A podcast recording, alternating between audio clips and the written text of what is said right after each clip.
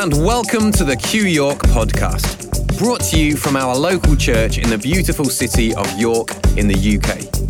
The message you're about to hear is from one of our services, which also feature great live music and relevant movie clips. These can all be found on our blog, so to make sure you're getting the full experience, feel free to head over to qyork.co.uk and select blog to find the relevant content. There's also a huge selection of talks and live music videos on our media page, as well as a donate button if you'd like to show your appreciation and enable us to keep producing free content like this. Finally, to stay up to date on new blogs and events at Q, you can sign up for emails by filling in your name and email address at the bottom of any page on the website. But right now, it's time for the message. Well, good morning, Q. How are you all doing? Been a funny week. Um, we've made it, but uh, it's been one of those weeks that I've kept saying to I'm not even sure we're supposed to be there on Sunday. And then apparently this morning the words weren't working on the screen, and there's been all sorts of things going going on. And then because I haven't had much of a voice, I wasn't coming to early practice to, to sing. And then I found that I lost my whole equilibrium. I didn't know even how to get dressed because the clock had a different time on it. And I'm thinking I haven't a clue what I'm doing because I've been in such a rut for a very long time. But anyway, we're here and uh, that's great. I, uh, I thought to myself, it, it, the, the song goes, it's just another manic Monday, but I always think it's just another manic Sunday. I wish it was Monday. Anyway, soon will be. Anyway, thanks. Thanks for being here today and all, all those who haven't managed it because of all sorts of bugs and what's going on. Well, get better soon. Um, when I'm asked if I would, you know, part, participate in this, uh, what is supposed to be our last uh, in leadership in that sense, I'm, I'm thinking, yeah, sure, I'll, I'll say something. and then you start thinking about how do you put 30 odd years into, into 10 minutes. Oh my goodness, what I do. And so I think it's been the hardest prep week, uh, week of my entire life. And I say thank you for the, uh, the singing team that they've risen to the task and they've done great. And I'm thrilled. But that's the kind of stuff we're made of, isn't it? I, I believe so. And that ain't going to change for me. Anyway, I felt that last week was a good end. and uh, I think maybe it should have been. Um, I didn't know whether I was writing my own eulogy or our eulogy, but you know, of course, when I say I, I'm really meaning Anne because we're joined at the hip. Um, and I don't know whether today it should, we should be talking about ourselves. Should we be talking about, uh, you know, something of great significance that we want to leave you with? Or, or what. Um, but I mean, let's just see what comes out, shall we? Let's just see what comes out. I'm grateful to you all um, for coming the journey with us. What a ride. Hey, what a ride. And it's not over. It's, uh, we're just changing the, uh, the, the driver or, or the drivers or whatever. Um, it's just, it's change. And um, I want to thank everybody who's helped us on the journey. I, I start with my kids first because um, they've carried the dream for us and uh, not backed off one little bit through all the difficulties of the last 20 years, particularly, have been hard. Um, and they've not missed a beat, whatever was going on. So it doesn't go without saying and although I may miss some, some people to say thank you to, it doesn't go without saying that I'm grateful to you all. The next person I would want to say I'm grateful to is Danny, because he truly did leave his father's house. He left his father's house and he joined us and he's given us the very early best years of his life, and I'm grateful for that. Thank you. I'm sorry, I just need to be honest uh, open. And uh, Dave Craven, thank you for being my creative uh, partner in crime, when I said to him, I want you to build this, he didn't say no. He said, Well, tell me what you see. Did he see it? No. But he was willing to see what I saw. And that creativity, I'm going to talk about that just for a few minutes. And I hope I don't take too long because Anthony and others are going to uh, say things. But I want it to be significant this morning. But the creativity that's been brought to this place has been immense. And uh, I, am thrilled that I've always had people, whether it was Danny who could hear what I wanted to sing, or whether it was Dave who was able to build what I wanted to build. But um, the other person I want to just say thank you to is Eunice. Shall I tell you why? Because when it comes down to the, um, the first one in the kitchen to put our hands in the sink, it was Eunice. And I know there's others. Please don't say I'm not picking you, but these are one, the ones on my heart. Who it gets to 11 o'clock and quarter to 12, and Eunice has still got her hands in the sink. And it doesn't go without saying. So I'm grateful. And of course, the rest of you, that's not saying that you, the rest of you haven't done things, but there have been people who have really helped carry the load, and I'm really grateful for that. Anyway, the reason why I showed that clip at the beginning, because um, what question came to me in the week was, well, it was the thought of Jesus saying, and I don't want to quote it wrong, I probably will, but let's make it up as we go along. Um, when Jesus said, I've done all that the Father gave me to do. And I've been asking myself the question well, have, have we done that? And I actually think I can honestly say on our behalf, we have. It may not have been understood at times, but we have been faithful to what we thought God would have us do and what we would have us become. And we've been faithful to that. So I can put a hand on heart and say, we have done what we were called to do. And the reason why I showed that clip is because it, uh, it came at a point, would you believe that was 2000 the, uh, that chicken run was done? And it coincided very much with where we were on our journey when there was things that we didn't understand, that didn't make, make sense. We'd been in this all our lives, but there were things that weren't weren't gelling and it wasn't right. And when this film came out, it was like all of a sudden it made sense. And all we've ever wanted for this place and for you people is that you be free range chickens. Now, I know that sounds weird, but if it helps you just keep it in your head, because whether you like it or not, we are, the, we, we are prone to going into prison. We imprison ourselves with so much. And some of you think, oh, no, no, we're not like that. Oh, yes, you are. And I'm going to be, be brave enough to say, COVID has proved it. Because whenever suddenly you're all worried, worried, worried, worried, worried, we're looking for something to give me certainty that says, we'll be okay now. That is religion and it's just a proof that it's everywhere and we do it without thinking all the time. So, what I wanted to bring this again is to say, like what Paul said, he says, having been freed, now don't go back into bondage, right? Because we will. And it's easy to say, oh, you know, well, no, we've, we've, we've, we've, we've got out of the, the camp and we're now okay. But you see, what happens in the camp, and I was about to say this a few minutes ago. See, Danny once told me, you know, it's being a free, free range chicken isn't all it's cracked up to be. Because it might be a better roaming free for the chickens, but the more prone to disease, the more prone to have stuff in their system that a farmer or a, a battery farm, which I know we don't like, would be able to make sure they didn't have. Does, does that make sense? So you're not just saying, well, we, we, we go out into the free, wonderful green grass that, you know, Ginger talks about and it makes everything all right. It doesn't, you see.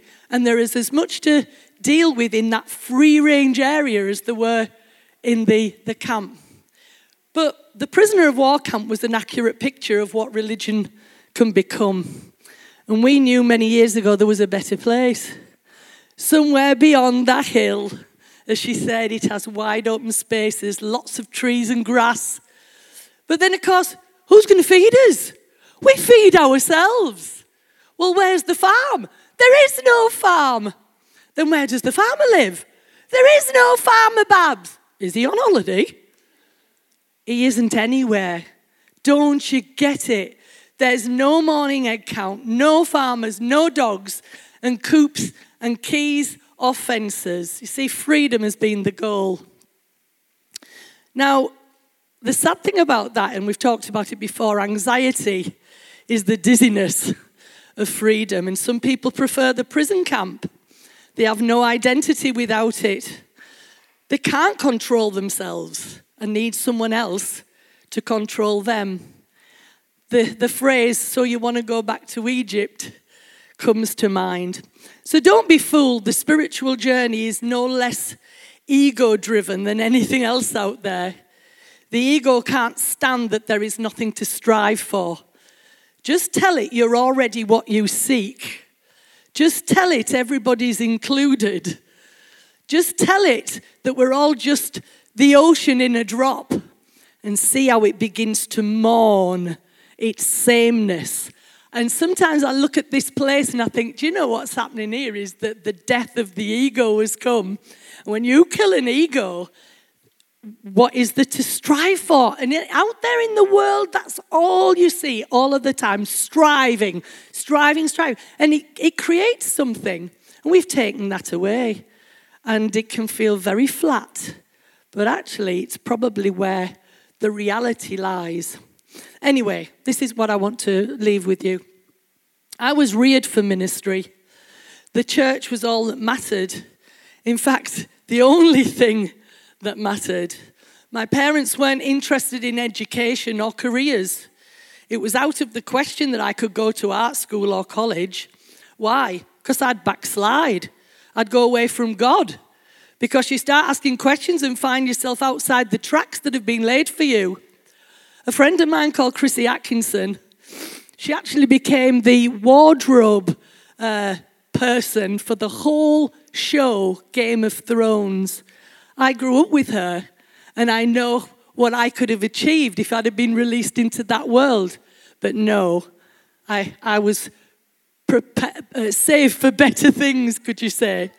So, what was wonderful though was my parents at least allowed me to bring my creative skills into the church, and it gave me an outlet, which was wonderful. And uh, so, what we did, you know, like I said a minute ago with Dave, we wanted to bring that into the church, and I believe we've done it in a very excellent way.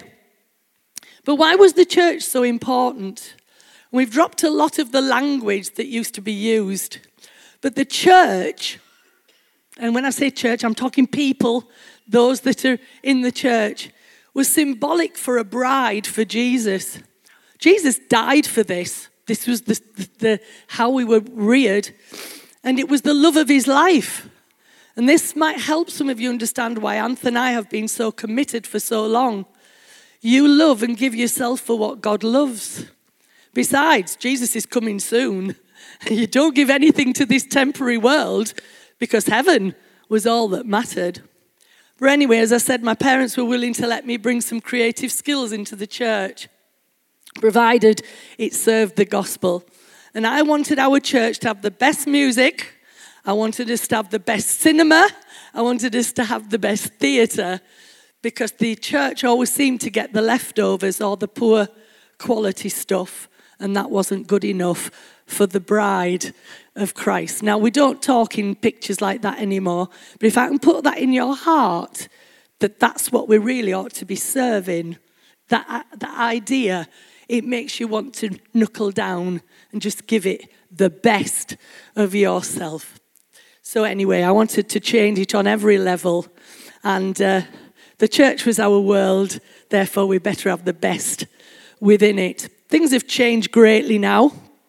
And I don't want to talk about that, but we're not, we're not as, uh, if you think about it, if you could only find your husband in church and you could only, do, you know, you couldn't go to the cinema, you couldn't go to the theatre, well, this is your world, but you see, that's not the truth anymore. We, we're, we're much more open and we're, we're, we're more able to be free in, in, in the whole thing. So it's very much has changed. But anyway, this is what I want to just leave you with. So we've contributed our verse. And it's strange as it co- it's coming at a time when I couldn't be more proud of what Q has become.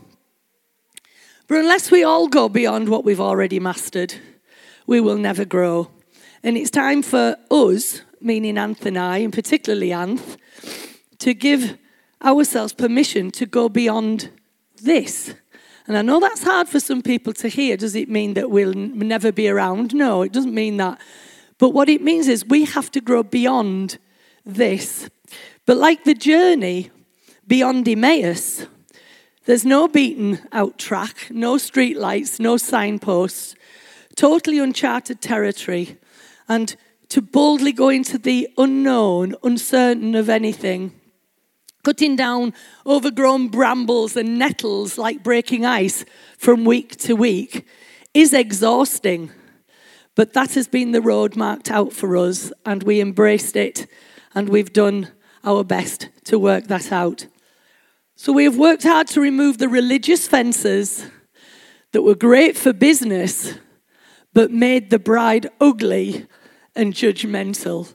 I am, I am much more pride, proud of the bride than I've ever been, and I mean that with all my heart. If you if one complicates things enough, they will always have a job. That's never been our hearts. There is a saying, they muddy the water to make it look deep. But Alan Watts says, muddy water is best cleared by leaving it alone. And like when the curtain of the temple tore, when the dust settled, what was revealed was there was nothing there. Everything that held the people in bondage was just a lie. So, what we are becoming is something of a paradox. It's the recognition we don't have to become anything. It's as simple as that. I have always been found, and I am already enough. So, the next chapter if you want different, then bring different. Bring your best gifts. If you want a fountain flowing with milk, and some of you thinking, what on earth are you talking about? My dad used to tell a story, and it was about a king who, on his birthday, said, I want a fountain flowing with milk for my birthday. And he says, Tell everybody in the kingdom to bring a pint of milk, and as they come into the kingdom, pour it into the, the, the, the, the container. And when we switch it on, we will see something unique because nobody's ever had a fountain flowing with milk story goes, what happens? Great moment, fanfares, switch it on. What comes out? Water. Why? Because everybody thought somebody else would. They'll bring it, I don't have to. Nobody will know that I just brought water. But are you following the drift? If you want something different, then bring different. Bring your best gift. And if you want a fountain flowing with milk, then you better fill it with milk and not water. Don't think someone else will do it. So finally, don't cry it's over. Smile. It happened. Well, well, good morning. I think Chris said very eloquently um, a lot of the things that I would have highlighted to say thank you, and so I appreciate that greatly.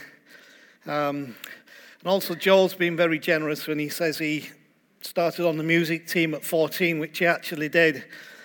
but he was actually performing for us and, and here from being probably five years old. We had him out singing on the streets like a little Stevie Wonder. and uh, I'm very proud of the fact that uh, not only have our kids served us, but they're still here and and serving you. And I'm, uh, if there's one thing I'm proud about, I'm probably proud about that more than, more than anything else. That they have felt that who we were was good enough for them to want to be part of that and stay attached to that and be our supporters. So thanks, thanks to the kids particularly, and obviously Chris. You know, I mean, we've walked this journey together. Um, but I go back a lot further even than that story. Um, I will be 66 years old tomorrow, which sounds really weird when I say it. Um, but I've been in this church in its form for 60 years. I think the only person, possibly persons here who predate me, is Margaret Anderson. And uh, I don't know what Keith was Keith here. Were you here as well, Keith, with your mum? Keith and Margaret are the only ones here who actually predate me. Uh, so they go back 60 plus years. So I appreciate you still here after, after all that time. That's phenomenal. It's absolutely awesome. And uh, yeah, so, you know, today I've been asked, well, you know, how do you feel about today? And I said, I feel absolutely fine. Uh, and if I didn't, I shouldn't be doing what I'm doing. So if you're expecting me to feel something else other than fine, then we, I wouldn't be doing this today. So I actually feel fine about it. I know it's right for many of the, the reasons Chris said. And even if we showed these little crazy videos from Chicken Run, uh, you know, they express really what we've been about, what we're trying to do. Um, now, Chris also kept saying to me, You peaked last week. You should have been doing what you did last week. And she was absolutely right. Uh, However, my issue, my issue has always been that was what I had last week. I could no more have put that away last week and brought it this week than anything else because I've always tried to be authentic to where I was, and that was supposed to be last week. And yeah, in one sense, I could have rung in sick today because we've had bad calls and said, hey, pretty much said everything I wanted you to hear last week. But it also made me think if, if you went back and just listened to what I have taught for the last 12 months, it would do you good. So you've got plenty to be going on. And uh, so I don't want to particularly take time to look back. Um, you know, remember we did the Croods and, and Guy and, and Grug. And uh, some of our smaller members have caught on to that and died, being the end, being the end of the story this week. Ask, ask Kev. Um, well, I want to be like Guy, not Grug so that today is not, and she fell and died, but she fell and she flew. So that's my desire. Now, there is a, there's an interesting verse that um, has kept cropping up in my thinking about life for many, many, many years. Let me read it to you. It's from, it's from the old book of Numbers in the Old Testament of the Bible. And it says, But because my servant Caleb has a different spirit and follows me wholeheartedly, I will bring him into the land that he went to, and his descendants will inherit it. I'm not here to preach this verse except to say that the people to whom Caleb belonged were supposed to inherit something, but had got absolutely stuck walking around in circles. And it would take somebody of a different spirit to break the mold, to change the course to set the direction. And I've believed about our role within the context of Christendom, let's call it that, that it takes a different spirit to stop a group of people walking around in circles, covering lots of ground but never possessing any of it. And I believe that's been our role. But I simply wanted to raise that to say that that, that different spirit has been here. You have to continue in a different spirit if you want this to continue. Now, in terms of issues like leadership, you know, the numbers of people who would desperately like to take over what it is we have here are plenty. They are, as we would say, two a penny, or as the Americans would say, a dime a dozen. But do you know what would happen? They'd take it back to common narrative that take it back to all the things that we've tried to free it from. And so we found our pool of opportunity very small. And so this morning, this is going to be finished off by Jenny. because Jenny has very honestly and faithfully stepped up to stand in the gap at this moment as to what becomes the next step of guidance. Now, it doesn't mean she's becoming the senior leader, and uh, she is stepping into to, to, to begin to pull together and work with what needs to happen for the next phase. Now, I have to say, we love Jenny, and, and Chris and I could not be more delighted because we trust Jenny. And I also know that Jenny's heart for this house is the same as our heart because I know when she came, to study here in York and never left. And she stayed with us. Her heart was here and her heart's here. So, so Jenny gets the, the opportunity today just to talk to you in the last session. And, uh, and uh, we love you and bless you, Jenny, and appreciate what you're doing. So things go on, the things moving forward. So let me just say a few things. I, I became a leader in this place at the ripe old age of 21. Back in those days, you used to get voted onto the leadership. Now, we got rid of all that nonsense. But I was 21, the ripe old age of 21, and, and I actually relished the responsibility that came with it. And uh, I have continued to give myself wholeheartedly to that purpose for the past 45 years. 38 of those years has been as a full time employee. The key word there being employee. Because I and we have always been full time, whether employed or not. And that can be part of the problem that has to be faced if anything is going to move ahead with momentum. Full time must not be because you're paid to do a job. Full time must be because you're committed fully in your heart to moving it forward. So, you know, I don't want to be critical, but I understand all the issues. Before we ever had that, we were full time. And when I say full time, I mean back in those days, we were twice on a Sunday and a Sunday school. We were a Tuesday night for a Bible study, we were a Thursday night for a prayer meeting. We were a Saturday night for a fellowship meeting, and then because of where Chris and I were connected, we did kids' work in Riccall on a Monday, and I did a house group in Wetherby on a Wednesday, and we went shopping on a Friday because that was the only day that we had free. Now, I'm not wanting to bring back those days, and I think it was crazy, and I think we suffered, and our kids suffered. But what I do want you to understand is there has to be a full time commitment to what you are committed to if you're going to make it be what you would like it to be. And so I'm very grateful that, um, you know, the church released me into ministry, made it so I didn't have to also be working in my regular job, as well as actually doing what we were doing while we had regular jobs. And I have appreciated that opportunity and the possibilities that that created for me. Now, if any of you are wondering about my life BC, before church, because you don't all know me, um, I actually turned down the offer of a very high powered teaching role in the building industry with an ascendant career path that was already laid out and spelled out for me.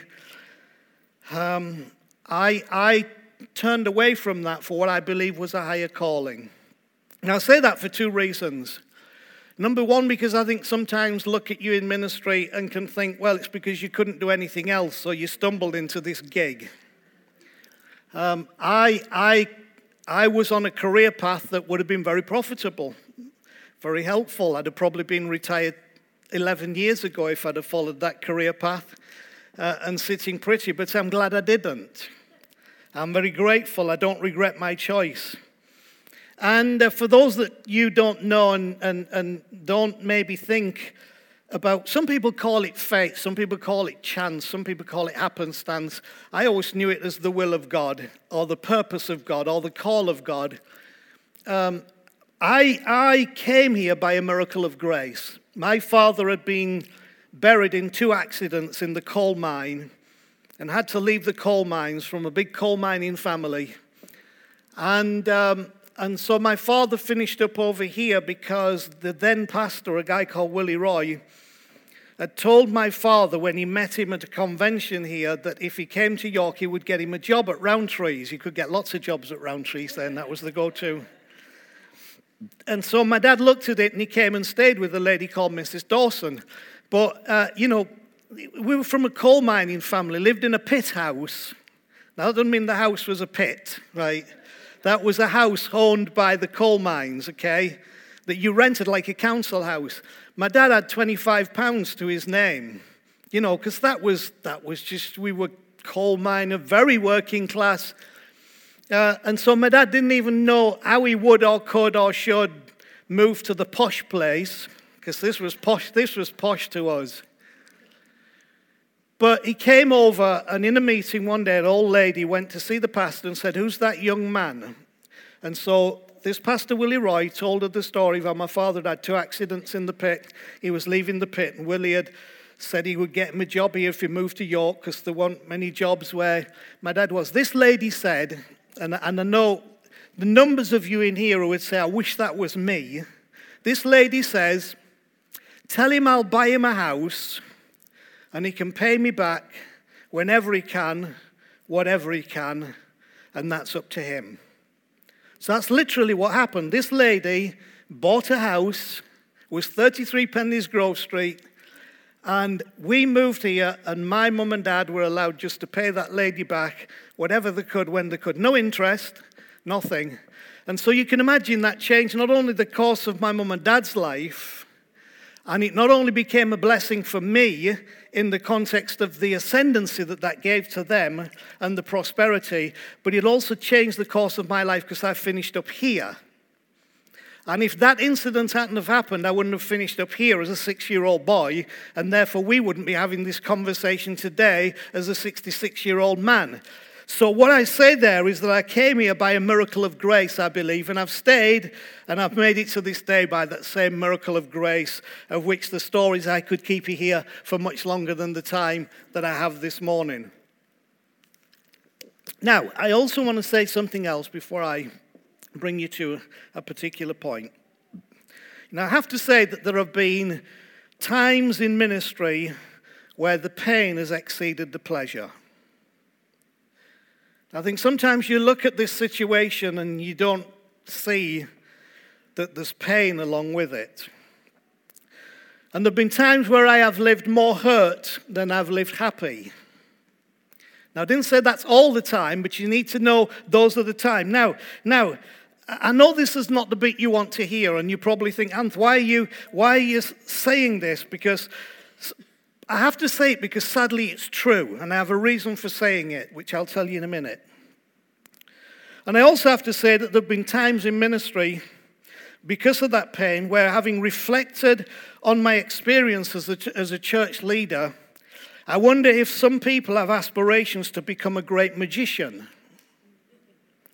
because they have perfected the art of disappearing without trace.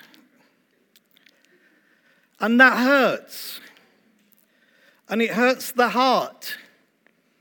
And there's been a cost to this and a pain to this. And I'm not saying that because I'm complaining. I'm saying because you need to know that that's a reality. And here's the reason I'm saying this. So I am asking of you for the future that you consider carefully what your choice and the way you enact that choice might do to the one who's leading you or the people who's leading you. Because they're people as well and they have a heart, and they have feelings, and they get pressure. So I'm asking you to consider that. So there might be a kindness in that consideration. I'm not saying everybody has to be stuck and nobody can't make choices, but please make them with integrity. Make them with consideration so that you actually look after and care for the people who are trying to care for you. I'm not mad at you. It's okay. And I thank God that I've been robust enough to endure this because I know plenty of others who haven't. But like I said to you last week, I'm now tired and I don't think I want to do that for much more of my life. Now, watching the clip from Chicken Run again reminded me of something I said several weeks ago talking about curiosity. And that was this Christianity without curiosity is like a bird with clipped wings.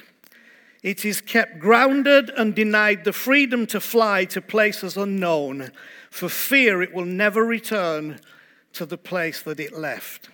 That's the curiosity. Now, I was gripped by one particular factor in the clip from Chicken Run, and it's the nature of the escape vessel.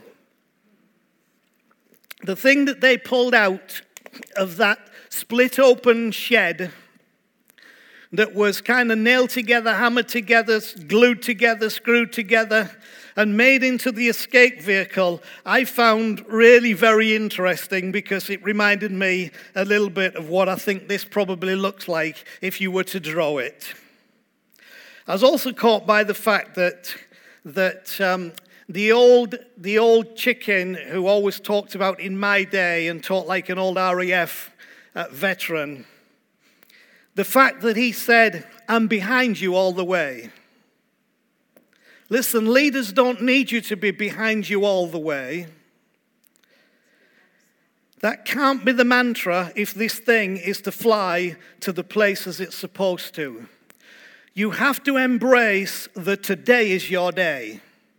He said, You're always talking about in your day, you're always talking about behind you all the way. What you have to embrace is today is your day, and people, today is your day. Attitude and application and step up. Have the right attitude, the today is your day attitude. And that application and step up and step forward. And all that reminded me of something I read out years ago as a quote from a Brennan Manning book. And I'm not going to read all this, but just a quote from this, just to bring me through to where I want to be. And this is what I read. According to Wes Seeliger, in his book Western Theology, there are two kinds of people, two visions of life. Now, this, when he's talking about Western theology, he's using something I grew up with. So I know if I were to read all this, it wouldn't make sense to some of you because you weren't raised on Westerns as movies. They were our predominant, our predominant movies growing up as kids in my era was Westerns, you know. So we understood about Western towns and mayors and courthouses and, and, and white hats and black hats and all of that. So I know some of this would go way over some of your heads, but this won't, I hope. According to Wes Seeliger in his book, Western Theology, there are two kinds of people, two visions of life the settler and the pioneer. The first sees life as a possession which must be secure and guarded. The second sees life as a wild, fantastic gift. The first sees life as a problem to be solved. The second sees life as a potential to be realized. These two types give rise to two kinds of theology. Settler theology attempts to answer all the questions, define and housebreak some sort of supreme being, establish the status quo on golden tablets in cinemascope, and ensure certainty is served up in huge doses. Pioneer theology attempts to understand this strange gift called life, understands that the most accurate theology is the one that accepts it may not be accurate that sees God not as a noun to be defined, but as a verb to be lived, allowing its adherents to live fully and love wastefully. The Wild Wild West is the setting for both these theologies. In settler theology, the church convenes at the courthouse. The courthouse is the symbol of law, order, stability, security, identity and safety, salvation and judgment but it does have a weekly ice cream party within its walls. That to me is what the church generally has become. In pioneer theology, and this is what I want you to catch. In pioneer theology, the church doesn't convene, the church moves in a covered wagon. Think of the old Western covered wagons. It's a house on wheels, always on the move. The covered wagon is where the pioneers eat, sleep, fight, love, live, and die. It bears the marks of life and movement. It creaks. It's scarred with arrows and bandaged with baling wire. The covered wagon is where the action is. It moves towards the future, trying not to get bogged down in old ruts. The old wagon isn't comfortable, but the pioneers don't seem to mind.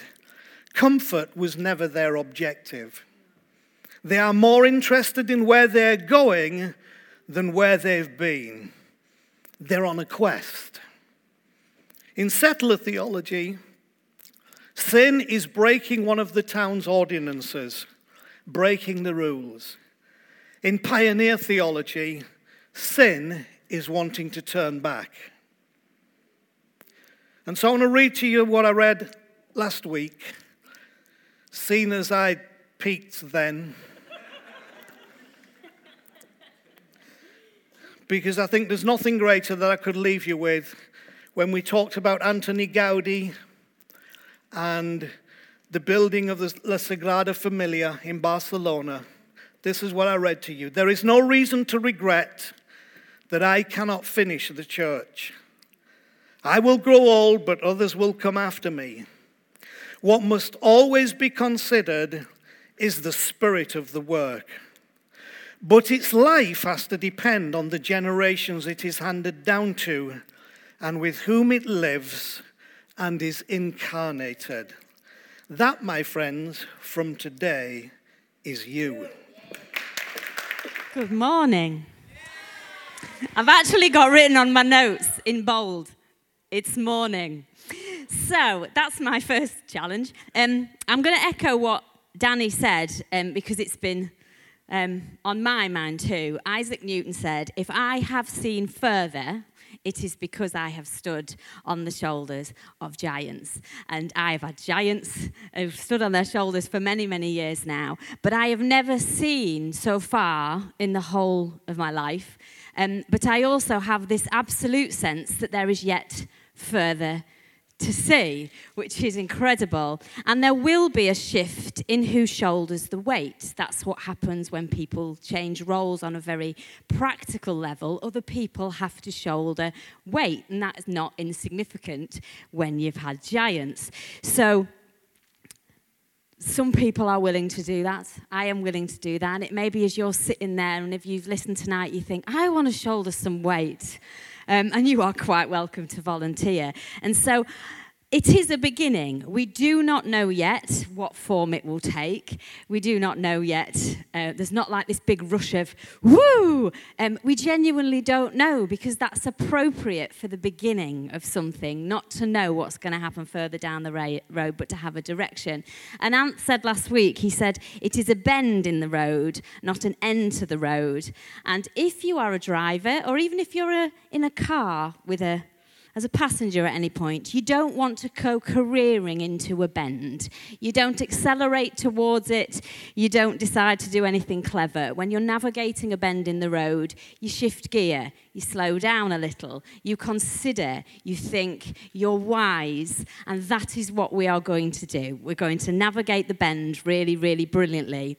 And so when we, we had the challenge of what does Q mean to us, which was the question we were all asked, because what does it mean to us? What does it mean to you as you sit here today?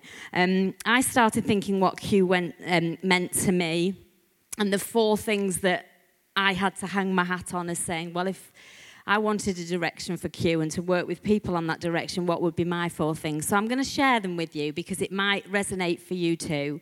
And the first one for me is that we ask questions because we remain curious. We are not going to lose our curiosity because it took some of us a really long time to know that we could ask questions. We didn't know I could.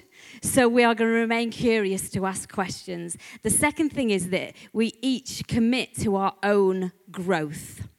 Um, so much of the time, it's easy to say, well, they should do that and they should just change that. If you are someone who is growing, you have phenomenal compassion for other people who are growing. So if you want to help grow people, be someone who's growing. And this is a great place to plant yourself if you want to grow. The third thing is we are going to commit to help one another grow and have an investment behind that. And the fourth one is that we are not going to let the, the dogma back in, um, those dogmatic beliefs that says, we have to think this, we have to believe that, we all have to see the world in this way because that's the fence, that's what puts us back in the prison. And so, all of those things, if you're someone who wants to stay curious, grow yourself, grow others, and not get back behind a fence, then that's the direction of travel as we work out what's next in the bend. Um, I remembered a. Um, a book by it's a book called uh, that falling upwards by Richard Rohr and in it he talks about the two halves of life it's not to do with age it's actually to do with that different spirit ant talked about and he said that sin happens when we refuse to keep growing and similar to your pioneer definition, that was refusing to keep going. So we're going to keep going and we're going to keep growing. But he also says um, this he says, the first half of life is spent building our sense of identity, importance, and security. But in the second half of life, we do not have strong and final opinions about everything, every event, or most people as much as we allow things and people to delight us, sadden us, and truly influence us. And You've brought us to the second half of life. So we are going to live in the second half of life. We're going to keep going. Um, and I think that's really exciting. And I know that um, Team Q, we have got a good shot at this. So is today a sad day? Or is it a hopeful day? Well, of course, we're a little bit sad because uh, we, we like you and we liked what you did in the role that you played in our life. But I choose today great hope. Hope because I uh, believe we have an absolutely excellent, excellent quest, and I hope everyone here chooses to join it for what's next. So we're going to end with a final song, but as I get down from the stage, I know you don't want a speech, so I promise you I'm not going to do that, but I do think we should give you an absolutely massive round of applause as an incredible thank you for everything you've done and the weight you've borne. We really appreciate it. Okay, thanks everyone.